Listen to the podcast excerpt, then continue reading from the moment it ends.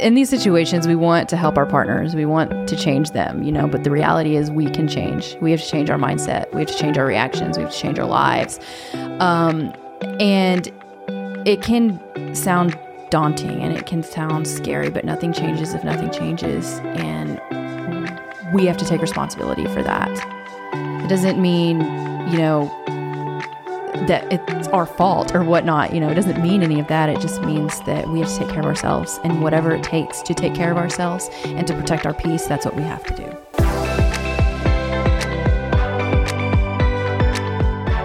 Welcome back. Welcome back to another episode of Till the Wheels Fall Off. I'm Matt. I'm Paige. First off, I want to thank everyone that joined us on our community call this last week and everyone that's been participating in the community. It has been busy in there, which is a good thing. More people talking about what's going on in their lives, uh, more people discussing this stuff openly. Although you can do it anonymously, which I think is hugely beneficial to people. Yep. Um, it's just been really cool watching this thing grow and blossom and, and more people coming through and saying, like, wow, I feel heard, I feel helped, and I feel like I've got a place now. So if you don't already know about that, um, check out our social media accounts. There's going to be a, a link there under all of our accounts, and it's got links within that for our community, our podcast, which obviously you have found. Um, and then you can find out more about our calls in there as well, which we generally have once a week. We rotate them on days depending on kids' sports schedules and all kinds of stuff going on this time of year. I would love for it to be like, hey, just tune in this time on every Wednesday or whatever. But it's just it's Life. Life. life. Yeah. exactly life. And that's how we roll. But if you're in there, you'll be able to find those. This episode is going to be a bit different. So we we're discovered most of the time via TikTok. I think it's probably how most people come across our stuff.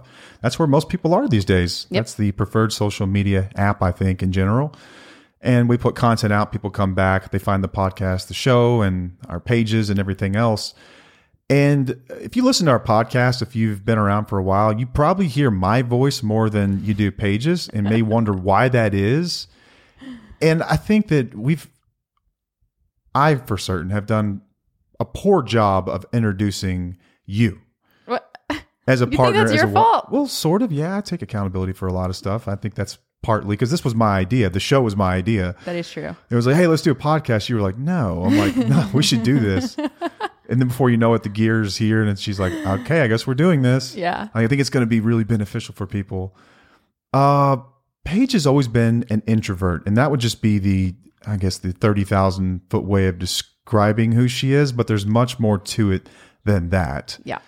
A lot of people may think that she's just quiet or standoffish. Some might think that she's not confident, but there's a lot more going on than that. And I think that it's relatable for a lot of people because a lot of the folks that we talk to have some of these same traits. And I don't think it's just because this is just who you are and this is how you came out of the womb. I think that being in a in a relationship like we were in for so long can have effects as well. Absolutely. But my goal is that whenever I go to edit this episode, there are many more Paige sound bites than Matt sound bites.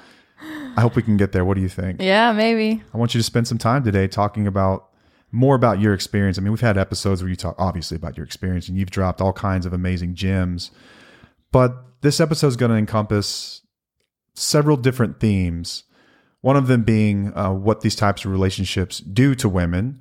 Um, another piece of it is how hard it is to be a woman sometimes. Yeah. Most of our audience, um, they're women. There are some men too, and like, I hope that you listen here and find some gems in this as well. If you are a man listening to this, and then further discussion around some of the validation things that take place and how to empower yourself if you if you relate to what Paige is going to be discussing here.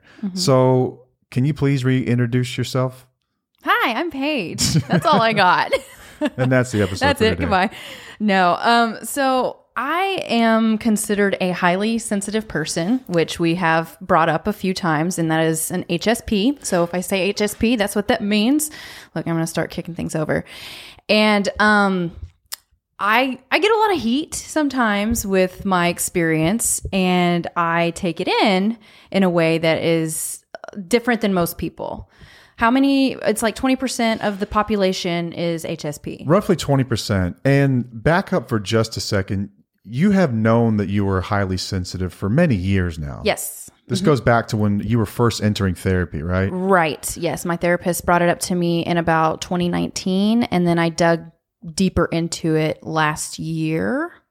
And highly sensitive isn't just a way to describe someone who's highly sensitive. There's more to it than that. It's Much actually uh, a genetic marker. It's a trait that Yes. people have. It's like having green eyes Yes. or brown hair. yes. It's it's, It's something that- hereditary. yes, exactly. It's it's a hereditary thing. It's not just a way to describe somebody being highly sensitive. So um, Elaine Aron wrote a book called The Highly Sensitive Person, and she has been the I guess she's been the pioneer in this field of research, um, where she identified this thing and really, really got into the weeds of what this is and what these people live with and some of the traits and and there's tons and tons of research and you know biological basis to back up everything she's discussed and we'll we'll have this book in our on our website. Yeah. Because I, I, I put on here to look on our website for yeah things. well, when you first told me you were a highly sensitive person the only thing I ever had to relate that to was uh, Kanye West one time was referring to himself as a highly sensitive person and I thought it was just kind of a joke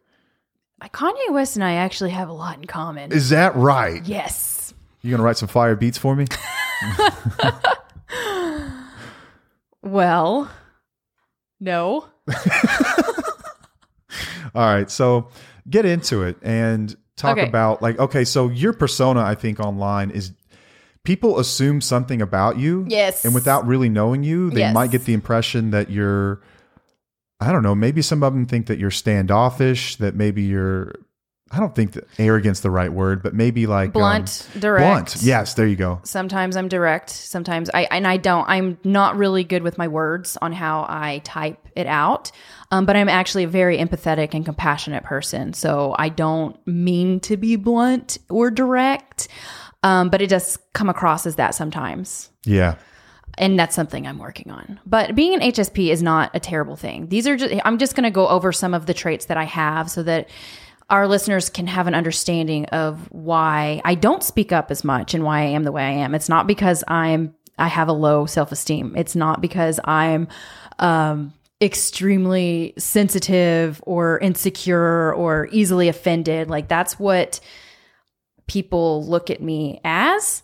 But in reality, I just have I have really big emotions. I'm extremely passionate. I'm a super passionate person. Whenever Big I time. speak, it comes out. Um, but I'm also shy. I don't really get out and speak my mind that much. I'm aware of subtleties. I get overwhelmed easily. I overanalyze everything. I'm sensitive to loud noises. Um, you're sensitive to loud noises too. Big time. but I'm not I'm not highly sensitive. No, you're not. I'm but this is why I, regularly sensitive. a lot of these things it, when i say them and i think about it i'm like how the hell did we become soulmates I don't know. There's something about a yin yang sort of philosophy there, I think. because you one of the traits that you have that I'm attracted to because I, I don't really have them. one of the things you used to always say to me if i was you know upset it would you would say oh you're sensitive. You're too sensitive. Well yeah i am. I am sensitive. It i am. I, that's a that's a fact. Like i am literally a sensitive person.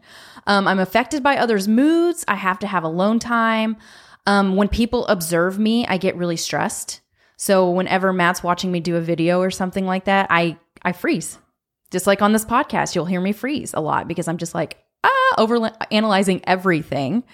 Um, but I'm deeply moved by music. I'm uh, intuitive. I'm very spiritual. I have a deep appreciation for nature. If you watched one of my TikTok videos recently, there was a dragonfly that flew into our house. You get really upset. I got upset. He fell and he was just laying on the ground, like doing this all twitchy thing, and his legs were all twitching. I'm like, oh my gosh, he's dying. I'm gonna have to bury him. Um, and I just I get emotional about things like that. Uh, nature is my is my God, is my higher power. Nature is my huge thing. I love trees. I get very when I go outside and I watch a spider weave his web, I think it's the most beautiful thing in the world. And I get so connected to that. And people think I'm weird because I have this like garden spider that was on our house. Do you remember the one that was by, on the window? And he was my buddy. I was like, "What's up, man?" He was, she was, or she, I don't know. It was beautiful spider. She was there for a month or so, and then she ended up dying because it got cold and I was sad. But I'm just really connected to nature. It's a, it's just something that I've always been a part of and it's hard to be sensitive in a world that is kind of tough because I'm judged a lot by the way that I am. Um Yeah, like this thing that we decided to talk about, like you get judged so much. Oh yeah, that's what that's kind of what we're talking about this is because when I speak up and speak my part on our relationship, people come at me and they're like, "You're the enabler. You're controlling. You're a problem. You're and codependent." You're codependent and you, you, you." But when Matt speaks his experience and how he's taken responsibility and accountability in what he's doing, he gets like praise and it's amazing, which is awesome. But on my side, it's like we get roasted in a little a little bit you know for being the type of people that we are. And that that kind of sucks. So me putting myself out there in this situation and on social media is very big for you know sensitive people because we don't take criticism very well. It doesn't mean that i have a low self-esteem. I literally have like that extra gene or something that takes in this information differently right? Is that what it is? Yeah. isn't it a, a we t- said it was a trait type thing Yeah, it's a genetic trait. It's Yeah. a biological marker. I mean, Right. It, exists within you. Right. It doesn't mean that I'm less than. It doesn't mean anything like that. Like there's there's a lot of benefits into who I am And and how I am. and I will say, so like like if you're listening to this, um, eight out of ten of you won't have this thing, but two out of ten probably will, just on average. Yeah. But I think that anytime you're dealing with a, a relationship that is, if you've been through a lot of trauma in your relationship, you're going to come out the other side of it feeling, I think, sort of how you're describing. Mm-hmm. And I, I hate the narrative that's given to women that speak up in these types of relationships because they're they're told a lot of the same things that you're told. The criticism just hurts much more for you. Yeah. But it's the same kind of stuff. It's like you're not allowed to speak up. No, because the narrative has been through other 12 step communities that are for spouses that it's your fault, you're codependent, you're enabling, you're you're this, you're that. And there's not a whole lot of validation that takes place before that. Mm-hmm. Like, okay, codependent, right? Like it's Yeah. First of all, it's not even a real diagnosis. It's a term we give. Do I think that there is a, such a thing as codependent tendencies? Yeah, I do. I think that you can look at some of these things and people will recognize them. Yeah. But what good is it to point your finger at them and like shun them for it? Right. Like without describing how we arrived here. Exactly. Did you ever consider the fact that I was lied to and gaslit and manipulated and I didn't just like I'm not some stupid person that just walked in. But when a woman talks about her experience, a lot of the comments are nasty like that. Yes, They they come are. from come from people who have maybe been on the other side of it or maybe some who have never properly healed. I don't want to necessarily like I'm not diagnosing anyone in their stage of recovery, but I've, I think it's incredibly strange to me that when you think about the like just hierarchy in general, hate comes from the bottom up, not from the top down. Mm-hmm. So what I mean by that is, um, so th- I've been in recovery for ten years, right? Um, people who've been sober for 30 years aren't looking down at me saying like oh you suck you suck you suck like they're like they're, they're proud they're saying like this is great like keep going but people from the bottom up will say things like you're just weak you don't know how to handle your problems like you know you're a scumbag hate comes from the bottom up and it's different i almost think when it comes to what you've been through Yeah. where i see a lot more hate coming from people who have gotten through it Right. so strange to me. And then people from the bottom are like, that's amazing. That's beautiful. You know what I mean? Yeah. So weird. to It me. is weird. It is weird. And uh, like you backing up when you said something about healing and how a lot of people might not be fully healed. I'm not fully healed from shit. Like this whole past year has been a huge process for me for things that, you know, you've taken accountability for and the validation and all that. Like it, it takes time to process those things. So I'm I am a roller coaster. I'm not perfect. Personal development is a lifelong process and it comes apart in layers. You know, you've been like you said, you've been sober for 10 years and you're still not fully recovered either. Like you're working on yourself Every day I've got something to every address. day. And Like an I didn't start my apart. recovery process until six years ago. So you're ahead of me. You've been working with people for a lot longer than I have. So this past year has been extremely I'm I'm grateful for it. I think it's been amazing and I've I'm been along for the ride, but it's not perfect. I still have things that I'm having to process. And that's just freaking re- reality. And this is me just being authentic and vulnerable with everybody that this is life. You can't expect to just be perfect and like, oh yeah, you're still codependent. Like, who are you to look at that and say that about me? You don't know what it takes to get through these relationships. Isn't it wonderful how someone can see a 30 second clip or even a two minute clip and, you know, be able to di- diagnose, you, and, your relationship and who you are. Tell your life Yeah. story, and I know exactly But who you are. I admire Matt because he has the attitude of I do not give a fuck about anything or what anybody says. You're not a highly sensitive person. no, You don't have those it doesn't touch you. It never has. well, it's not to the extreme that like I don't care about what like other people's opinions because certainly I listen and I learn from people and I can take criticism. But when I've when I've put a message out there about like my my feelings through something or describing my experiences and I get something back that's hateful or mean, Mm-hmm. no, like you, you cannot afford the rent in my head. It is far too you expensive. say that all the time and I love that. you can't afford it, so like okay. And eventually I will get there. I will get there. It's a skill, I think. Maybe. I think I think I developed this at a young age Yeah. as a defense mechanism. That right there. You did. That is true. That's true. I had to. It was a survival skill. You're right. That's true. I didn't even think about that. So eventually I'll get there, I guess. I don't know. Even if I don't, it's okay because this is part of kind of who I am when it comes to how I respond to things and how I take criticism. Like it's part of it that I'm working on.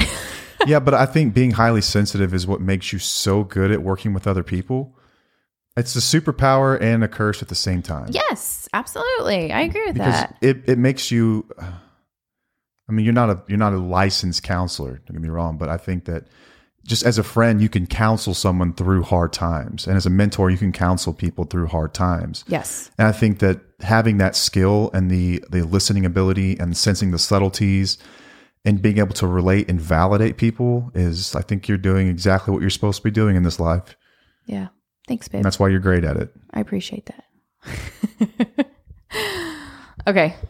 All right. So, do you want to get into the holistic psychologist thing first, or do you want to get into the quotes first? This part. Um, well, you had made a mention about this earlier, how it's kind of on my end, we get a lot of, um, you know, women can be kind of hateful towards other women and we'll say things to each other. There was a movie called Mean Girls for a reason. yeah.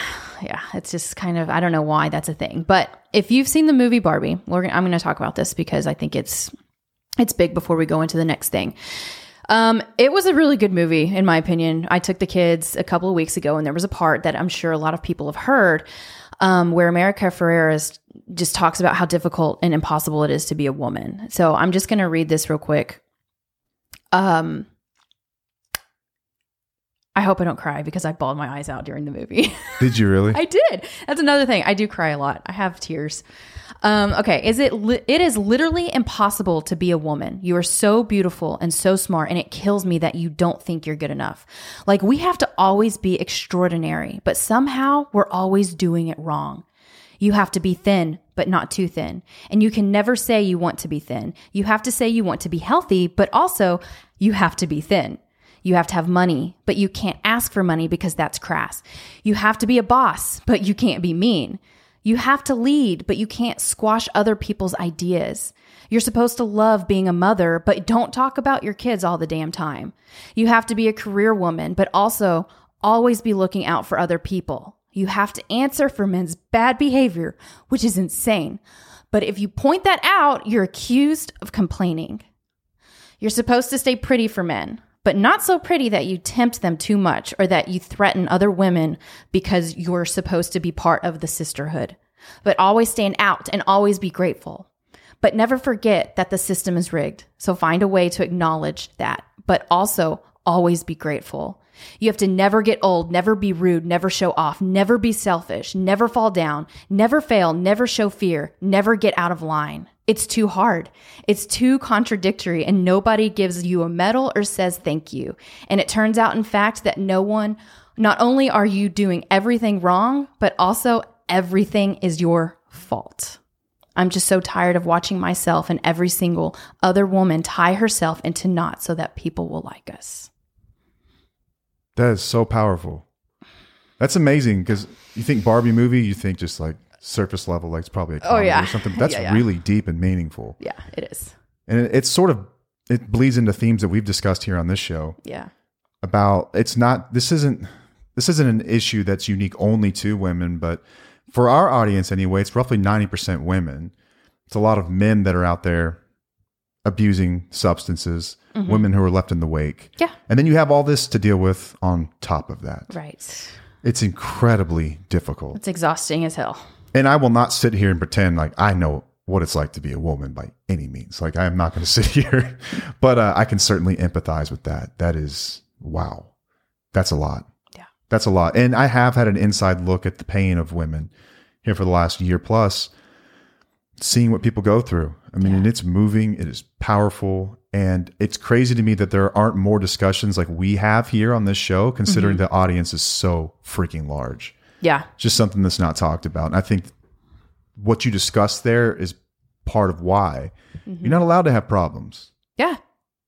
You're Yeah. supposed to be strong, but you're not supposed to have problems. And if you do have problems, don't be too loud about them because that means you're complaining. It's like, Yeah. you can't win this game. Yeah, man. I'm not I'm not going to win. I'm not. I mean, I will because I'll win, you know, being able to give others a voice because that's what I'm here for, and that's winning and that's huge. But I know me putting myself out there today and speaking, there are going to be people who listen to this and they're going to be very ugly and hateful Yep. towards what I'm saying. So, and that's okay. so I think that's a great intro to the discussion about why why is it difficult for people to speak up about this stuff? Okay. Well, first of all, we're told that we are the problem. Of course, we have a part in everything that we do. Duh. And I know. It's so obvious when people say that. Like, know. It drives me nuts. I know, but we're told that we are the problem and we're told that there should be a quick fix. Why don't you leave? Why did you get stuck there? Why are you still in it? Why do you put up with it? It's not like the movies, y'all. It's not like the movies. It's not like you go in there and you're like, okay, I can't take this. I'm just going to leave. When you're in this type of relationship, the gaslighting, the manipulation, the trauma bondings, the ups and downs, the all of it is very confusing for people, for spouses and partners because we are thrown through this loop of just am I good enough? Am I not? Do I does he love me? Do I love him? Like all of it is just wild. It's just very scary for us to speak up because we're told that we're the problem. And black and white thinkers will hear exactly what you just said and be like, yeah, exactly. You're codependent. So, when did fighting for my family and for my life and this thing that we both agreed upon when we entered this relationship become codependent and this is somehow my fault? Boom. oh, I love that. I can see that. Yeah, that's what I mean. I mean, like you're seeing that, and that's And I'm not the smartest person in the world. If I can see it, then how can others not? right? Because a lot of we're in a very weird transitional phase in society when it comes to marriage, I agree with that. right? We are. Because marriage used to be a part of Survival. for survival and basic needs. So I found uh, we follow the holistic psychologist on Instagram, and she always has some amazing gems that she posts. And yesterday she posted this um, slide or carousel, I guess is what you call it, that really opened my eyes and made me just put things into words that I've always wanted to say. And it's marriage is a partnership. It has evolved. It used to be about survival and to meet basic needs. We want someone who is emotionally engaged and supportive, not someone we have to parent. Someone who shows up, listens, solves problems together. Many of us wake up and realize we're doing everything alone. Our partner isn't on our team. Divorce becomes the option when it's clear our partner has no interest in evolution, communication, or healing the trauma that's causing issues. A quick break in the action to let you know about an exciting development in the Tufo universe. When we started this thing, we said we would never work with an advertiser or company unless it's something that we believed in and we already use. If you're looking for professional, affordable mental health care, look no further than Taylor Counseling Group, your trusted source for accessible therapy in Texas. Taylor Counseling Group believes that everyone deserves premium mental health care, regardless of their income level. That's why they offer reliable and affordable services at 12 locations across Texas. They've made affordability a priority. They are in network with most major insurance, and the standard private rate is only $100 per session, significantly lower than many other practices offering the same high quality therapy. They believe that getting the help you need shouldn't drain your wallet. Scheduling an appointment is quick and easy with their convenient online booking tool. No complicated processes or long wait times. They value your time and ensure that you can ex- access the care you deserve without any hassle. At Taylor Counseling Group, they believe in a personalized approach to therapy. The professionally trained counselors offer a diverse range of services, including individual counseling, couples counseling, family therapy, play therapy for children, and even specialized techniques like cognitive processing and existential psychotherapy. They're here to help you navigate life's challenges and develop a personalized treatment plan tailored to your unique goals. Taylor Counseling Group is your partner on the path to mental wellness. Experience professional, affordable care that puts you first. Visit their website, taylorcounselinggroup.com, or call them today to schedule an appointment and tell them two Tufo Couple sent you. A link and phone number is going to be available in the show notes. And back to the action. Yeah, marriage has changed a ton in the mm-hmm. last. It hasn't even been really a. So women couldn't even get divorced without because mm-hmm. until the 70s. Right. And before that, like women women couldn't get divorced. And if they did, it had you had to show proof. It was like there were only a handful of conditions on which you could file for it. Yes. And you had to have absolute proof. Proof. That's difficult. Yeah, because I think that drunkenness was one. Like that's how they actually worded it. But some, how are you going to prove that? And then you you were stripped of all the assets that had been earned in the marital relationship. Like you couldn't have you couldn't keep the land, um, any of the money, like any of this stuff. Like we're not that far removed from this stuff. Yeah. We're just not. Yeah. And you think about how generation generations work, right? So our grandparents were raised in that, which meant that our parents were pretty closely connected to it. So that means that the people dealing with this today still have vestiges of this old thought process. Yes. And like uh, for the record, we've never advocated that people get divorced. No. Never. And I've never we've never advocated that you stay together no matter what. Right. This podcast is called Till the Wheels Fall Off, but don't get it twisted. That doesn't mean stay together no matter what. Mm-hmm. Till the Wheels Fall Off is a battle cry that no matter what's going on, you promise to keep fighting. Yeah. That can go many ways. It could be for us, it was in the relationship. For other people, it might be like, I will walk this path alone if I have to, and I will carry the weight of everything if I have to. Till the wheels fall off, I'm going to figure this out. Yep. So it can go many ways, but like divorce becomes an option. I'm not saying go get divorced, but for many it becomes an option because it is clear that the partner's not interested in evolving Yeah. or communicating or healing or doing any of these things. Mm-hmm. And it's it's tragic. It breaks my heart because a lot of people will ask us like straight up bluntly, what should I do? Mm-hmm. Oh man, I don't have answers for that kind of stuff. Right. I just don't. I'm not even even if I were, I don't even know if you can be qualified to answer things like that. No. It would just be an opinion. But even if I were, like that's coming from someone else, it wouldn't mean anything. Yeah. You have to make that decision on your own. Like anything in life, it's important. It's empowering. Yeah, we our mission is to validate, empower, and educate people on their own personal recovery journeys. Yep. Not to just teach people how to stick around till it gets better or just teach people how to, you know, cut bait and run. Yeah. So anyway, I didn't mean to. You're supposed to be talking more than me. Remember? No, I think that was good. You like you went off of that slide that I was talking about, and you went to the different route. Whatever. Anyway, so I already said it's all, it's not like the movies, and then fear of being judged. We kind of discussed that as well as why it's scary to to speak up. Can you think of anything else as to why it's scary to speak up? Yeah, stigma. There's certainly a stigma around some of this stuff. Um, when it comes to addiction in itself, it's becoming better for addicts to speak up and talk about it. Yes. But the family members have never really had a real voice in this, and so it's it's difficult when you're talking about your partner having a problem. And then I think there's also a stigma associated with when you're talking about a problem that someone else has. You don't want to put them worse off than they were. Like you don't want to just ruin their their the perception that others have of them Yeah. and that's really difficult that's why like we offer the option to post anonymously because a lot of people are like i don't i'm not going to air my family's like dirty laundry Yeah. totally get that Yeah. it's it's it's uncomfortable but there is a lot of benefits in discussing traumatic experiences like i've said before that pain shared is pain lessened Mm-hmm. that was something i learned early on i think um, psychologists told me that when i was in treatment actually Yeah.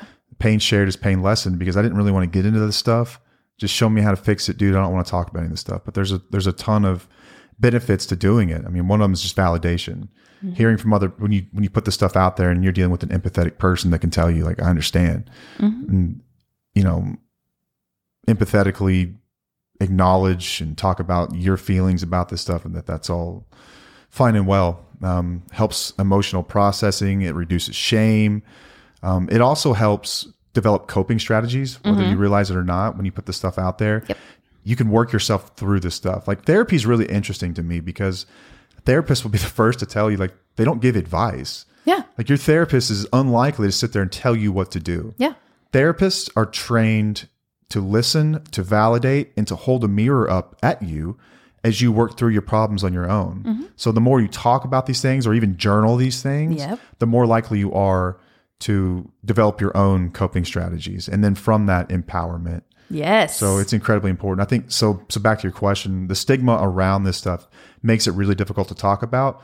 And then I think, like with a lot of concepts, how do you talk about it? In what ways you talk about it? What's the vernacular that we use? What are some of the terms that we use in talking about this stuff? And it's becoming more it's becoming more common to do these types of things. Like gaslighting was a term that, you know, well, it came from a movie, but fairly new to be used in common day language. Yeah. Like this isn't something we were talking about 20 years ago right. um, narcissistic type behaviors. Like people, like that's we've talked about that. How like, being a narc, like that guy's a narcissist, is like the new term for what you used to just call people that were crazy. Yeah, like, dude's, psycho. that dude's nuts. He's Yeah. selfish. He's a narcissist. But but I think it's beneficial in some ways because the abuse feels the same. Yeah. So we can talk about the feelings around that. So these these terms are being developed so people can more accurately describe what's going on without being involved in it. You may just not know. Mm-hmm. You may not know how to even discuss it. And then we're talking about something that doesn't affect it affects a ton of people like on the aggregate but if you live in a small town and there's i don't know there's 6000 people talking about this stuff is hard Yeah. because you don't have a lot of people to share it with mm-hmm. so you've got to just stumble across someone somehow that's telling your story that totally gets it that's empathetic that's roughly your age and it becomes difficult which is why i think that you know like we decided to meet people where they're at which was the internet Exactly. the internet. Let's put it out there in the internet, but then you have to learn how to trust an internet stranger, and it's just it's difficult. And it's a process, man. It's such a process. Like I didn't I didn't come out of treatment day one like totally ready to start discussing this stuff. Yeah. Like I didn't say a lot in meetings, and like I know it's not the same as what you're going through, but I'm just trying to think of something similar. And and it did have its own language to discuss. It had you know roughly hundred years of a program that was time tested to go into and talk about this stuff, and it was still difficult for me because it's part of your identity that shifts as well. Mm-hmm. And I think that's probably the final part is this is part of your identity. And you don't realize it is until you hear someone else talking about it, like, oh crap, that's me Yeah. and then you you get comfortable with this new identity and it takes time it doesn't happen overnight Right. and I, I think that's why this has been so powerful for people this this movement that we've started because they feel like they've got a voice. Yeah. all of a sudden it's like oh we have advocates now. Mm-hmm. We have advocates. We have we have this dude who's even saying this stuff. And then there's this woman who's been through it too and they're saying it and they're they're speaking my truth. Yeah. and like I will happily stand up on a soapbox and and like like addicts, I think addicts hate me, like really, which is kind of weird to be isolated from a community that you're part of. Right. But in a lot of ways, I think I'm kind of blowing the lid off of a lot of the stuff, and it's challenging them to deal with stuff they've never dealt with. That's true, but people there don't like it. there are a few of addicts who are in recovery that Who've have said they who have said that they appreciate you Really and they they it. say that you're spot on and they've they've been in recovery for probably at least 5 years ish at least and they're like wow yeah you're right you're right so there's something to it even though you feel isolated there are you still have support. Can't wait to go back and listen to episodes like this in five years, Mm-hmm. and be like how how big this has gotten and how mainstream it is. right. And you know we were at the bleeding edge of it all because there's an underserved community out here Yeah. no one is paying attention to and it is effed up. Yep. I'm over it. So we're changing that man. Yeah. Okay. So like we, we talked about we serve to validate, educate, empower, and help spouses on their recovery. So, like, validation takes place anytime that we make a podcast video or we, um, you know, we make a TikTok or anything like that. Like, we're helping you guys know that your Know that your feelings are feelings- real. Like, you don't Mhm. have to feel crazy about them. Right. Education comes in the form of many of our podcasts and the, our guides and things like that, and information that we drop in the community. Um, Read books. Like, Right. there are we have some books on our website under the recommendations or under the store. But empowerment is it's an inside job. Yes. like you can you can give someone all the tools to empower themselves but Mm-hmm. that that comes when they look at it and be like okay i think i'm ready to fight now yeah. it doesn't happen right away but empowerment is a process that takes quite some time and you have arrived at that point Yeah. how'd you get here Okay. Well, I educated. I went to therapy. Therapy helped me a ton. How long did this take by the way Years. see that, and it's still, like I said earlier, I'm still working on it. This is not a quick fix. We've been together since we were 14 years old. We have been through so much shit. yeah It's not like you go to therapy for a year and everything is fixed. It But it doesn't gets work that better. way. Oh, it gets better. Oh, but there are times that you'll leave a session and you'll feel worse. But that is life. And you learn from those experiences the most. yes The times when you go out of those sessions and you're like, shit, I really got to work on something, or that felt awful, or things like the, the world is going to explode. You learn so much from that because you pick yourself back up and you learn new coping mechanisms. yep i really good my, my best friend actually is a therapist Yeah. and uh he says like that's when the real work's happening It is. It is. i'm like oh well, but you have to a good keep way to going. look at it. You have to keep going if you want to actually make progress. Um. So so therapy, yeah, I, six years of therapy, and I still have things that obviously I have to work on. Matt has things he obviously has to work on Every because day, it is man. a lifelong process. So you can't look at people and say, "Oh my gosh, they're healed, they're perfect, they have everything together," because we don't have our shit together 100%.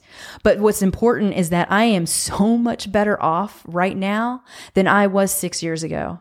I'm better off than I was a year ago. I have grown so much. I have I don't have panic attacks. My anxiety is managed because anxiety is a normal feeling. That's everybody has anxiety. It's literally okay to have it.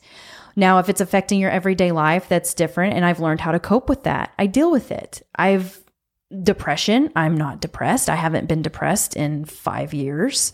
I'm able to cope better. Like things have gotten so much better now than they were then. But and again, it's a process. It's a process. It doesn't happen overnight. that's part of i think what sucks in 2023 is because Instant gratification. ev- every massively valuable company these days have found a way to give us back the most valuable resource in the world and it's not money it's Yeah. time. Uh-huh.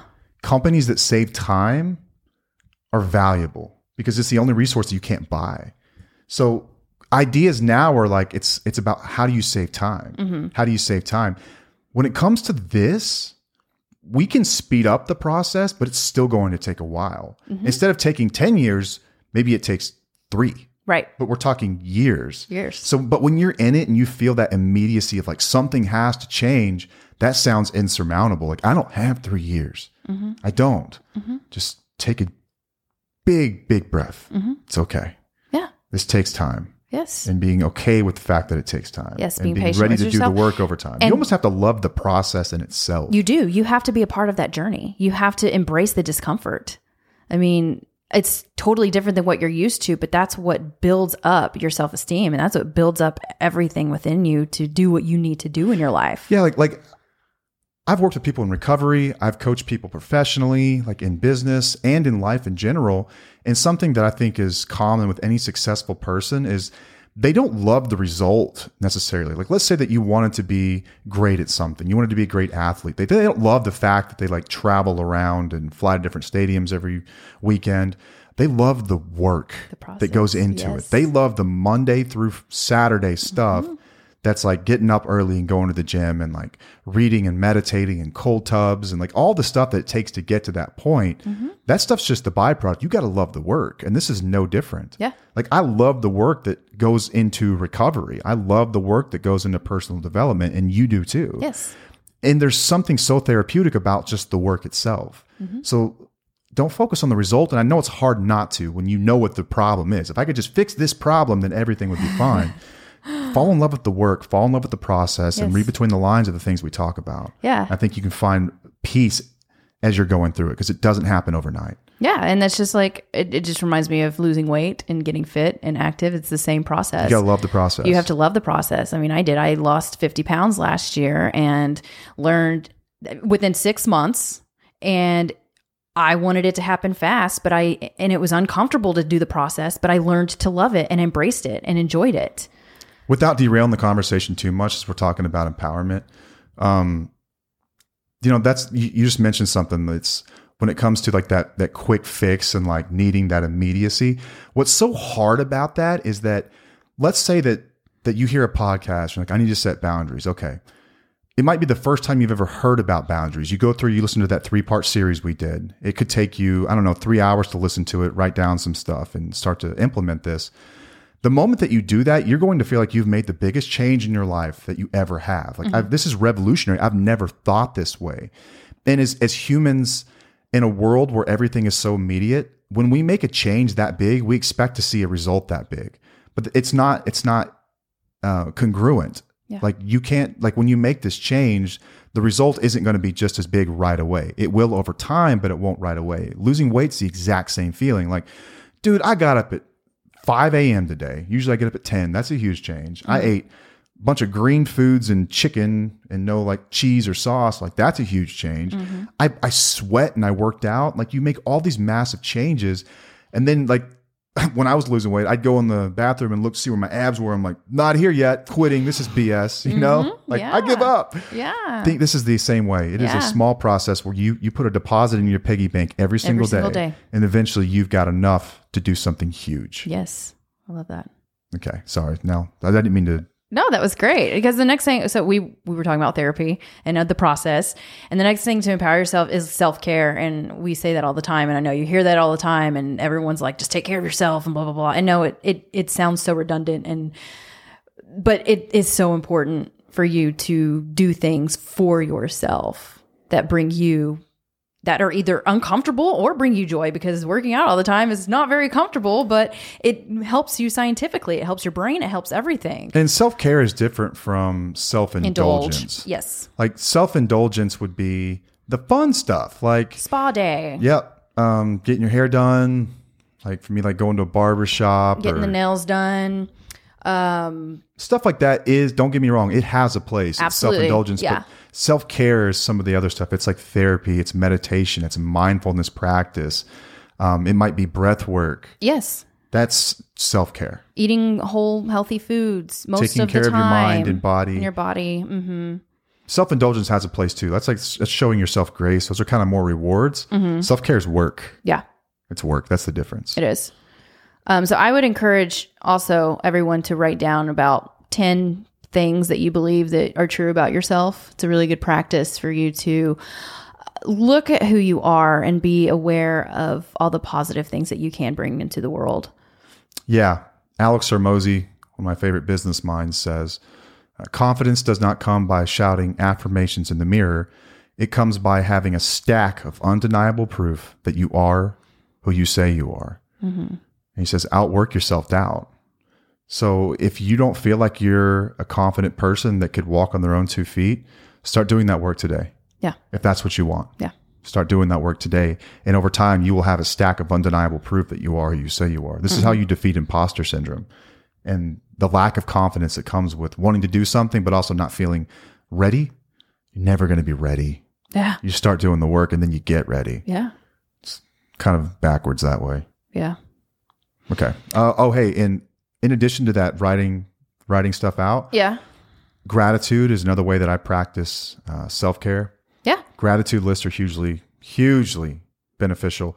When I get at my worst and I throw these like, um, oh man, someone in our group said something funny today about PMS, Yeah, poor me syndrome. poor me syndrome. Oh, I, we were dying when we heard that. When, when I get PMS, Uh huh. I make gratitude lists because in the moment when I feel like the world is against me and it couldn't get any worse and there's nothing going right for me and I get really down, I go to I go to some dark places in my mind. Like what's the point of any of this anyway kind of stuff. Mm-hmm. Yeah.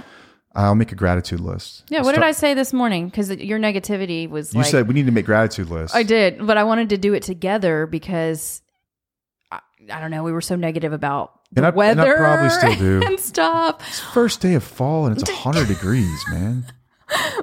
I'm just If anyone wants to buy a house in Texas, let me know. we need to make our gratitude list when we get off this podcast. Yeah, That's you're probably right. But gratitude gratitude is hugely beneficial. And you can go back and as you're done writing it, read it and say, okay, Yeah. it's not all bad. There's some beautiful things in here that I have to be grateful for that I didn't deserve today or earn, yet I have. Yeah. And that's an amazing feeling. That's grace. Yep. That's grace. All right. Another way to empower yourself is practice saying no. It sounds so simple, but a lot of us are somewhat people pleasers. We don't want to rock the boat. We don't want to say no. Um, we feel like we have to say yes to a lot of things, and some of us become overwhelmed. Like I said, I'm an HSP. I don't like to have a lot of things on my schedule. I don't like to be booked all weekend. I don't like to have a lot of parties to go to or a lot of get-togethers or things like that because it it does overwhelm me. So I've learned to say no when I don't want to do things. Like Sundays are typically family days. And we'll take time where we're like, no, we're not going to do this certain thing that's on the calendar because we need to take time for each other or take time for ourselves. I have to have a lot of time for myself too. That's another part of the HSP thing. Um, so I used to not say no I used to be like, no, we got to do this. Let's do this. Let's do that. We got to do it because I wanted to appear a certain way. And all that did was drain me. So I got to a point where I don't care if if you are upset with me for saying no, that's a you problem and that's not a me problem. Was that too blunt? See, this is how I speak in a direct way. No, you was right on the money right there. okay. Okay. So I just think that practicing no, saying no is a huge, huge step. It sounds small, but it's huge to help empower yourself. Big time. All right. So, You just looked something up. What are you doing? oh, I was just nothing. I'll get to it in a second. Okay. Um, when it comes to empowerment, though, like it- once again, it's a I don't know what that noise was. when it comes to, is my chair. oh, okay, I need to squirt some WD forty. no, it's I like it. when it comes to empowering yourself. Like I said, this is like a this is the one ingredient that you've got to bring to the table. Like we can validate, we can do all these things, but empowerment comes from educating you, building your self confidence, as we talked about a moment ago. What are some other ways you can do this? Just by doing what? Take action. Boom. Yeah. Once you've built Doing the up, work. yeah, once you've built up your confidence and you're ready to really like you practice setting boundaries because some of us setting boundaries is scary and it's hard and we are not ready to put them into action. Um, but once you start practicing that, that is going to be empowering for you. You know, if you feel like let's here's another example. If you feel like you need to leave a toxic situation, but you're not sure how because you know that it's there's so much that goes along with that, right? Yeah, it's not so simple. let's say finances aren't good you don't have a way to have to get out um, you don't have a support system or anything like that start small you know save money little by little don't expect to make big moves immediately give yourself grace um, and just do something every day that pushes you in the direction that you want in your life That's perfect. It's those little bitty pieces To over look- time that build that empower you. we had a wheelie who brought this up and i thought it was extremely powerful when she brought it up on the call Yeah, she's incredible. By the yeah way. yeah um to just it was a really good tip for others because we can't look at the big picture in these situations it's not that easy to just say bye or even just sit still and not know what to do everything has to come in small pieces empowering yourself comes in small pieces Another way to ensure that your empowerment doesn't get sucked back out of you is by s- surrounding yourself with supportive people. mm-hmm. And this doesn't mean, no, I'm not even going to go there. Everyone knows what this means when it comes to what we're discussing right now. Supportive people. Because it's not so easy to be in one of those relationships, make it and start to make decisions for yourself without other people having something to say about it. People that you love and admire and you care about. So it's the people closest to you they're going to be difficult. Mm-hmm. You know, build walls around yourself and say, you're either with me or you're against me. Empower yourself that way. Yeah. Because there will be people who got all kinds of opinions about what you should be doing with your life based on their experiences. But remember, they're not you and they're not living your experience. Yep. If they haven't been there before, I would review that advice many, many times before I even thought about taking it. Mm-hmm. Because you don't know what it's like to be where I am. Right. So supportive people, and we give people that opportunity. There are tons of groups that do.